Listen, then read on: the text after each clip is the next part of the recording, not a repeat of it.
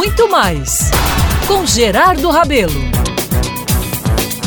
Amigos e amigas, no entusiasmo de colocar em cena por aqui na Band News FM Manaíra acontecimentos, personagens marcantes de nossa história, resgato hoje uma figura no mínimo polêmica. Refiro-me ao escritor Ascendino Leite, um baixinho porreta, viu, e ousado, nascido em Conceição do Piancó. Ascendino, meus caros, foi funcionário público, jornalista e redator de assuntos parlamentares. Dirigiu e chefiou redações de vários jornais de São Paulo e do Rio de Janeiro. Entretanto, foi na literatura que se encontrou e virou gente grande. Pois bem, depois de uma vida agitada e de sucesso no Sul, acontecendo verdadeiramente no mágico universo das letras, e já com a idade bem avançada, Ascendino resolveu assumir o papel do bom filho que a casa volta. E voltou à Paraíba, para residir aqui em João Pessoa, mas não para passar seus últimos dias descansando.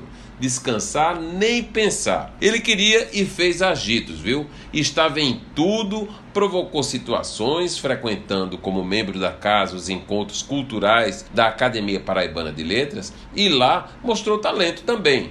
Mas brigou com vários de seus pares. Aquele velhinho era uma figura que não perdia, e eram muitas festas que eu fazia. Chegava logo e perguntava: tem muita mulher bonita por aí? É, meus amigos, ele adorava cortejar as mulheres com seus papos, e mesmo sendo gago, viu, dava shows em saliências. Verdade seja dita, viu, o Ascendino também foi protetor delas. E numa solenidade na Fundação Casa de José Américo, que ele frequentava assiduamente, precisou ser segurado para não dar uma bengalada no governador de então, só porque o mesmo teria esquecido de citar o nome da secretária de Cultura, sua amiga querida, no discurso oficial. Ascendino incendiou a vida cultural paraibana, até lustros 95 anos de vida, quando foi levado para outras paragens. Mas esse papo, meus amigos, de hoje, não ficaria perfeito se eu, como ele adoraria, não ousasse em recitar aqui um de seus aclamados poemas.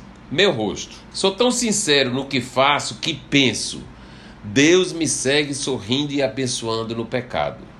Sou tão sincero no que penso que Deus me acompanha no passado, velho tributário do pecado. Sou tão voraz por entre as coisas que não raro com elas me confundo. Daí que, fiel ao que elas são, sei que Deus me abandona no que sou. Como então não creditar a Deus, nosso Senhor, a sorte de a toda hora ter desejos?